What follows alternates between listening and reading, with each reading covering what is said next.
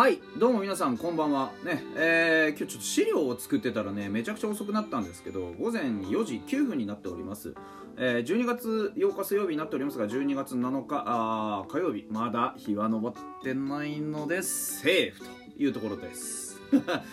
えー、ホックストットがお送りいたします。野球語りたいラジオでございます。はい。えー、今日も今日とてまずお便り読んでいこうかなというふうに思っております。今日2通読みますがどちらも小太郎さんからいただきました。えー、まず1つ目昨日の段階で送られたやつですね2月7日の、えー、午前1時ですからね。えー、っと、まあ、あのいろんなギフトと一緒にいただきました。お誕生日おめでとうメッセージでございました。ありがとうございます。お誕生日おめでとうとお誕生日ライブを皆さんと一緒にお祝いできなくて残念でしたというところであのなんかねお電話してらっしゃったという話をお伺いしました。えーと、今日吉田高生の話をありがとうございます。この話題を出したからに奥さん36歳は再婚年になることは間違いなし。これからの吉田高生話題をバンバン提供しません。なんなら毎日でもライブで話してくれても OK です。遠慮いたします。えー、奥さん36歳は素晴らしい年になりますようにお体に気をつけて頑張ってください。というところでお手紙をいただいたのが昨日一つ。でもう一つが、えー、契約更改のお話ですね。日本の契約更改はまるで優勝チームのようなんですが、えー、高額年俸者の自由契約等で空いた金額枠を大盤振る舞いしているように思えますと。去年より活躍しなくても軒並みアップ査定去年より野手は活躍しているのでしょうか。そのアップ査定に見合う活躍をしていますか活躍しなかったのは西川有樹太田大使だけですかと、えー、直谷さんが1軍で1勝2軍での防御率をタイトル取っても原稿なんか消せませんと、えー、今回の野手の大幅アップは来季の期待値だとしたら2軍で頑張っている選手のことをもう少し考えてほしいと思いました。奥さんはどう思いますか、ま全くそうは思ってないのでその理由をちゃんと喋ります。はい。まずですけどあのー、まあパッと見上がってる選手が多いんですけど上がり幅見てみてほしいんですけど、まあ、大して上がってないんですよね、うん、これはあのチームの成績に対するある程度の、まあ、回答だということはまあ間違いないと思うんですがそれ以前にじゃあいくら、ね、あのチーム全体で上がってますかっていうと現状公開が終わっている中で言えばチーム全体で1万8630要は1億8630のプラスとマイナスの60506050万が出てます。ですから差し引きで現在チーム公開が終わってる中でね公開が終わってる中で全体の、えーと、プラスは1億2580万です。えー、っとまあ高額年俸者の自由契約で空いた枠。湧いたあ金額。いくらか。ご存知でしょうか？えー、太田1億3000万。もうこの時点でねあれですけど太田1億3000万西川2億4000万中田3億4000万合計6億1000万です。えー、差し引きで言わなくても分かると思いますけどけ結論として大盤振る舞いはしてないです。まだまだ、あのー、ファイターズ球団における、ね、高級取りの選手の契約っていうのは出てないですがね、この後太田とか西川がもしかしたら戻ってくるかもしれない可能性も含めたとしても大盤振る舞いはしていないと思います。チームの勝敗っていうのが個人の成績と結びつくとお考えでしょうか？僕はその考え方にはちょっと馴染めないですね。なぜか。チームの勝敗っていうのはそもそも個人の成績と必要以上に紐付けられるべきではないと思ってるんですよ。なんでか。ホームランを取った人がいても優勝できるわけじゃないし逆に最多勝がいなくったって優勝はできるんです、うん、チームの成績と個人の成績はあの、その個々人の成績だけでチームの状況は測れないのでそこは必要以上に結びつくべきではない。優勝しなくても、えー、個々の1軍への貢献度によってそもそも成績は見られるべきです。その集合体が、まあね、ファイターズ僕が言っている個々の成績の集合体がチームの成績になるんだから1個のパーツ個人個人選手個人を取ってあの責任を負わせるっていうやり方はちょっとフェアではない。で比較対象っていうのはあくまで自チームの中でやるべきであって他チームの金額と比べるべきでもない。これは当然ですけど他チームの査定基準と自チームの査定基準は全くその背景が異なるからですよね。楽天やソフトバンクと我々の、えー、査定の背景は異なるはずです、えー、今年は去年までの主力がごっそり抜けたチーム。このチームを下支えしたのは他でもない年俸が上がった選手たちでえー、これはすなわちフロントの編成ですとか育成計画のズレっていったところ選手がカバーしたっていう話になるはずです。ここに対して年俸が上がりきらないっていうのはむしろ不誠実ですらあると僕は思います。上がった面々を見ても投手で言えばタイトルを獲得した堀、えー、この上がり幅が現状トップクラス。で新人王に匹敵するチーム2人目の2桁勝利であるところに伊藤も新人ながらそれに次ぐ上がり幅です。2人とも倍増以上いただきました。これは当然ですわね、えー、こういうチームの、ね、現状の中においてそれだけの貢献を残したっていう話ですからね。で1000万以上上がったのは他に井口、川野、池田。ここらは今季の成績は自己ベストなわけなので下がる理由は見当たりません。池田負け数多いんですけど2018年以来初めて1軍で投げてしかも82イニングを消化して防御率3.94中身は決して悪くない、えー、野手で言えば高浜、浅間、野村といった今年打線の中軸形成していた3人、えー、チーム防御率3.32になったね。あのチームであリーグでも3位ですよ。そういう投手陣を一番多く引っ張ってきた清水。まあ、彼らがいなければ今年は戦線を維持するっていうことも難しかったというところにいるそういう選手たちにはきちんと支払われてます。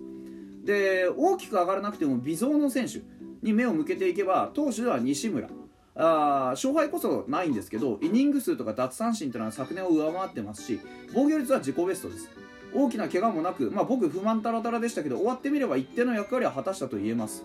縦の1軍スタッツスタッツがつくのはそもそも初めて。で来年以降もこの安定感発揮できれば大きなプラスの要素が残るわけです。よで鈴木健也ってのは試合数投球回数防御率ともに決していい数字ではないけど自己ベストです。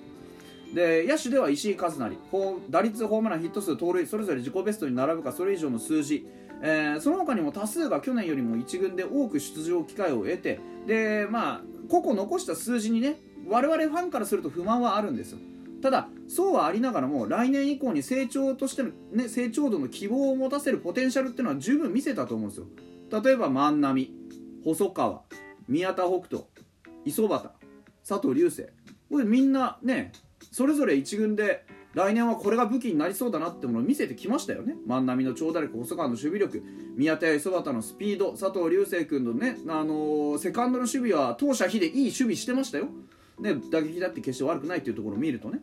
当然数字は残ってきてはないので微増っていう形にはなってますけどアップした額なんてささ些細なもんじゃないですか。そうやって考えたら僕は別におかしな数字だとは思わない逆に下がった選手で言えばナビロ1軍で出始めた2018年以降最低の打率ホームラン数にはなりましたが過去数年と比べて数字の貢献度そもそも1軍で、まあ、主力クラスの、ね、メンツではありましたけれどもめちゃくちゃ大きく役割を持っていたかっていうとそういうわけでもない。要は打線の中軸は担って担えてなかったんですそもそも。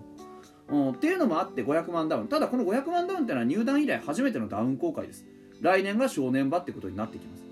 で杉谷とか松郷宇佐美。あと投手で言えば上原福田なんかはいずれも去年に比べて見立ての数字が当然悪い。これもあるんですけど何よりも1軍の出場試合数が減ってるんですよ。ってことは1軍クラスにはいるんだけど貢献度ががっつり下がったっていう評価がここでは一致してくるわけですね。でその他で言うんだったら特筆すべきは、まあ、あのおっしゃる通り生ためでしょうけど生ためそもそも2軍でのタイトル等は基本的に査定には含んでないんですよ。このチームは。このチームはっていうか普通はそうですよ。2軍で最多勝を取った素晴らしいね。ね。2軍でホームランを取った素晴らしいねでいちいちねあのー、年俸を上げてまあ上がらないこともないと思いますよ。それはチームの状況にもよりますけど。でもこのチームの2軍でホームラン王を取ったとかあ最多勝を取ったとかじゃあそれを1軍に持ってこれたのかいっていうところですよね。この点は清宮もそうですよ、ね、2軍では2軍っつうのはファイターズにとってはあくまでも育成の場であってそこでの成績をいかに1軍に反映させるかっていうところの方が問題なんです。っていうか課題なんですよ。そういう意味で言えば清宮も直為もこれまでで一が一番1軍出場が少なかった。ので評価の軸は一貫して1軍への貢献度っていうところに何ら変わりなく。これは原稿ですね。で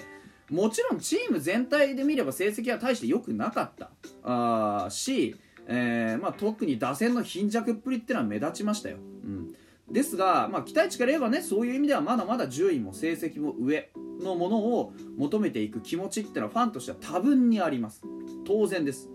ですがあくまでそれは期待値っていう未来に向けての話であって今年の個々の成績っていうものを契約公開では見るはずです本来。じゃあ今年の個々の成績っていうのは例年に比べてとてつもなく低かったかっていうとそういう事実は今見てきたよりないんですよ。なのでファイターズの契約公開っていうのは端的に言えば成長っていう結果に対しての評価を金額で表すっていうものであってチームの経済状況とかペナントの順位とか選手個々の責任で負うことのできない数字っていうのは基本的には反映されません。そのための健健全経営であるし逆に言えばそれを背負える主力クラスの選手にはきちんと大きな金額で報いてきたはずですこれまでも。反面成長が見られなかったり大きな金額をもらっているにもかかわらずチームに対してのその金額への責任を果たせなかったりすれば容赦なく年俸はがっつり下がってくる。で期待値を大きくあの盛り込んだりする、ね、年俸に来年への期待値とかそういったものを大きく盛り込んだりせずに素直に結果に対してのその個人への結果に対しての評価を下すっていう面で考えれば今年のこれまでの契約更改を見ていく上で僕は何ら疑問は持っていないというのがあ見解ですね。うん、あのつまりどういうことかっていうとこの今上がってきた子たちに今年のチームの成績の責任は負わせられないでしょっていうことですよ。そもそも論としてね責任を負うべき人たちにはそれ相応の対応をしたはずです。うちのチームは。中田西川太田。ね見れば分かりますよね。今年のチームの責任はどこにあるのか。っていうのは一目瞭然で見えてくるのではないでしょう。か、うん、僕はずっと言ってました。主力たちが打たなすぎると、うん、まあ多少厳しいっていう旨もあるかもしれないですけどでもそれってそれだけの金額もらっていたでしょ。6億1000万もらってたんですよ。3人で。っていうお話ですよね、うん、そういうことを考えたら僕は今年の契約更改がそんなにバランスを欠いたものというふうな見解はちょっと取れないかなというのが結論でございますというところで本日はお時間です。ここまでです。